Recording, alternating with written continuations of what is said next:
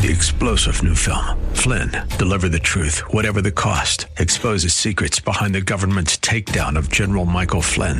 Flynn knew what the intel world had been up to. He ordered the first audit of the use of contractors. This set off alarm bells. He told the truth. He was the most dangerous person for Donald Trump to hire. They had to get rid of Flynn.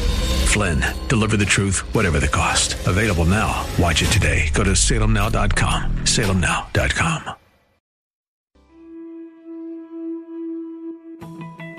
I identify myself as a Bible believing, unashamed follower of Jesus Christ. I believe the Bible, I follow Jesus, and I'm not ashamed to say so. The answer is not in the next election. The answer is not in Washington, D.C. The answer to America's problems is in the pulpit and the pews of America's churches. That's what we do here daily on Bob Burney Live. We listen, we think, and then we look at the Word of God, evaluate it, and develop our worldview from God's point of view. The views and opinions expressed are those of the participants and may not be the views or opinions of the staff, management, or advertisers of WRFD. Isn't it strange how that you take two pieces of material? You can take wood, you can take plastic, you can take anything, and you can put them in any configuration until you put them perpendicular to each other and make a cross. The Word of God. Read it, obey it. That is the answer to America's problems. Call 1 877 Bob Live. Bob Burney Live. And welcome. Pardon me. And welcome to Bob Burney Live. Thank you, thank you, thank you for joining me. Here is my telephone number 877 Bob Live. 877 262 5483. Well, Ohio has a new election law uh, designed to uh, the increase and protect the integrity of our elections. You, who could be opposed to that? Well, the liberal left. Uh, isn't that interesting? Now, when I look at election laws, I do not want any election law, and I don't think you do either. I don't think any of us want any election laws that will suppress voters.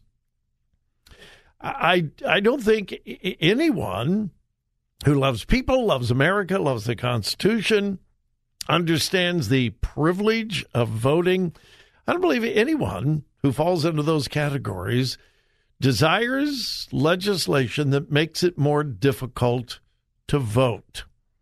However, the same people want legislation that makes it more difficult to cheat. That's the ultimate question. Does the law make it more difficult to vote or more difficult to cheat? Well, Governor DeWine signed the election law into law, and the Democrats have already filed a lawsuit against it. Uh, the lawsuit is supported by the League of Women Voters and uh, some other uh, pretty far left wing organizations. And their biggest complaint we don't need it. Well, that's it. One of the biggest sticking points is photo ID. Now, I would love for someone to explain to me how a simple photo ID suppresses the vote. You can't do anything without a photo ID. I double dog dare you to try to take an airplane anywhere without a photo ID. I double dog dare you to try to take a train, an Amtrak train, someplace without a photo ID, or cash a check, or hundreds of other activities. And there is no complaint about that at all. Anyone, anyone can get a photo ID. It's easy. Absolutely. There's no excuse for anybody not to be able to get a photo ID. And yet, that's the big sticking point. This suppresses the vote. And especially, and you, you know, this has got to be a part of the complaint. This suppresses the vote for minorities. Why? Why? Why does this suppress the vote for minorities? Isn't that a slap in the face for minorities? You just aren't smart enough to be able to get a photo ID. Um, anyway, it is now in the courts. It is in effect for now. It is the law of the land. Of course, we don't have any elections going on right now, so it doesn't really matter. Uh, but Democratic uh, attorneys have filed a lawsuit claiming that, quote, it imposes needless and discriminatory burdens on the right to vote. Now, again, and I'm, I'm serious. If you can explain to me how a photo ID is discriminatory, please give me a call and explain it to me because uh, I'm serious. I'm not trying to be smart. I don't understand. If it's the same standard for everyone, you know, regardless of your race, the color of your skin, your ethnic background, it's the same requirement for everyone. How can it be discriminatory? Anyway, that is their cry. And uh, my personal opinion this is me uh, going into editorial mode. This is not about ease of voting. This is about ease of cheating. And in the lawsuit, this is this is really interesting. In the lawsuit, they quote our Secretary of State Frank LaRose. Frank LaRose has said on many occasions, uh, we had a good election here in Ohio. Uh, we didn't have any major problems. Uh, the election was clean and uh, filled with integrity and honesty. So the opponents are saying, well, that's what the Secretary of State said. So if there's no problem, why are we wanting more legislation? And of course, the answer is to keep it clean and honest here in Ohio. Uh, quote The lawsuit takes particular aim at three provisions a strict photo ID requirement, the shrunken window for curing a provisionally cast ballot. And how does that discriminate if it's equal for everyone? And tightened deadlines for applying for and returning mail in ballots. How does that discriminate? Those are the three complaints photo ID, a briefer window for curing a provisionally cast ballot. And again, how are those provisionally cast ballots cured? By a bipartisan, by bipartisan individuals working with the elections. Equal number of Republicans, equal number of Democrats. So uh, again, how is that discriminatory? And tightened deadlines for applying for and returning mail in ballots. And that is simply tightening up the procedure to make sure that our elections remain fair and honest. Uh, I don't think they're going to have any success with this lawsuit? I don't think, but we will see, and we'll certainly keep our eye on it. And as as I said, we don't have currently any elections in the near future. So the uh, challenge to the law at this point really doesn't mean anything. And I would assume that this challenge will be dealt with long before we have any more elections. So we will uh, we will see. Hey, my number is 877 Bob Live. 877 262 5483. Uh, we'll take the first break of the hour. When we come back, an update on the six year old first grader who went into his first grade classroom and shot his teacher. Sad, tragic, but there is something positive to report. We'll get to that when we come back.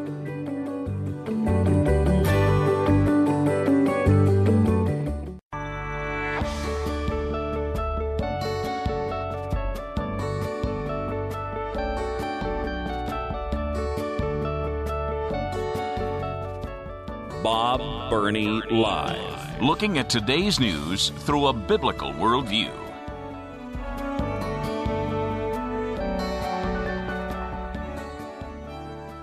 Here's an update on the uh, tragic shooting over in Virginia. Uh, a six year old Virginia boy walked into his first grade classroom, uh, evidently raised his hand. Uh, at first, it was reported that he had an altercation with his student. The uh, police are now clarifying and saying it was simply an interaction. And the six year old boy had brought a nine millimeter pistol in his backpack, got it out of the backpack, shot his teacher, 25 years old, Abby Zwerner. Well, let me first get to the, the good news. She is doing pretty well. Uh, it was first reported that her injuries were life threatening. Uh, they have changed that and simply said that her condition has improved and she is currently listed as stable at a hospital. So there's every indication that she is going to recover. She's going to be okay. That does not mean that she's not going to have difficulties and problems. We we don't know that. So I'm not trying to jump to any conclusions. The good news is, uh, fortunately, the injuries were not life threatening. Evidently, when the boy uh, aimed the gun at her, I mean, the, the initial response is put your hand up. The bullet went through her hand and into her stomach, into her abdomen. The most incredible thing of all to come out of this story is somehow she had been shot, she had been wounded, and she evacuated her own classroom, and she was the last person to leave her classroom even though she had been shot. Uh, Abby Zwerner, 25 years old, is indeed a hero. Um, even though wounded, and obviously at this point she didn't know how serious her wound was. Uh, her first was concern was for the safety of the other students, and got them out of the classroom. The report does not tell me what she did with the boy or what the boy did or whatever. He fired one shot, fortunately. Uh, now, here is what is really troubling. The gun belonged to the boy's mother, and it had been legally purchased by his mother. Now, let me let me be very clear. I am a firm believer in the constitutional right to own firearms. It is a constitutionally protected right. I don't have any firearms. I got a couple of BB guns, so don't come to my house. I am pretty, I'm pretty accurate with my BB guns. Uh, I don't have any. I, I, I don't have any desire. But I firmly believe in the constitutional right to bear arms. But my goodness, people, if you have guns in your house and you have children, you must, you must, you must be a responsible gun owner. There is absolutely no excuse for a six year old to get a hold of a nine millimeter pistol without the mother's knowledge. Now, I'm jumping to a conclusion here that she didn't know her son had her gun. Had she known, obviously she would have called the school, she would have warned people. So I am assuming that he got the gun. She didn't know that it was gone, and she didn't know that her six year old son had it. Absolutely irresponsible behavior on the mother's part. Possibly the father, too. We don't know. A father is not mentioned. All we know is it was a nine millimeter handgun legally purchased by his mother. That's all we know. So we are concluding some things. We're jumping to some clu- some conclusions, but I think they're obviously proper conclusions. She was irresponsible. Well, Bob, you don't know the circumstances. Uh, there should be no circumstance whatsoever that a six year old can get a hold of a loaded handgun. There is no excuse. I can't, I can't imagine any excuse. Um, if you have guns, you protect the guns, and you teach your kids how to respect guns. I've, I've, told this before, and I grew up in Southern California. We never had guns in our house. We grew up in I, I grew up in the suburbs of L.A. But all of my family's from Missouri. All of them, they're all farmers. That's my whole family in Missouri, all farmers. And every summer we would go back and I would spend a good part of the summer in my granddad's farm. And I would imagine the first memories that I have of being on my granddad's farm was I was around six years old. There was a gun cabinet in the dining room filled with guns and filled with ammunition. That man, my grandpa put the fear of God in me from day one about those guns. We'll learn more about this, but uh, it's not looking good for the mother.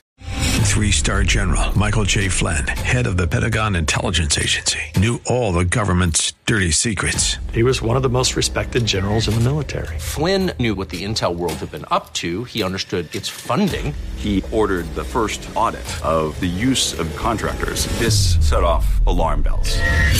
The explosive new documentary, Flynn, Deliver the Truth, Whatever the Cost, uncovers the facts behind this scandal. Flynn told the truth. He was the most dangerous person for Donald Trump to hire. I find out the worst enemy that I'm going to face in my life is right here in America. They took my assessment and they wanted me to change it. And I was like, I'm not changing it. They had to get rid of Flynn with in depth interviews, archival footage, and never before seen personal records of the man behind the headlines. I just felt like I was drowning. Flynn, deliver the truth, whatever the cost. Available now. Watch it today. Go to salemnow.com. Salemnow.com.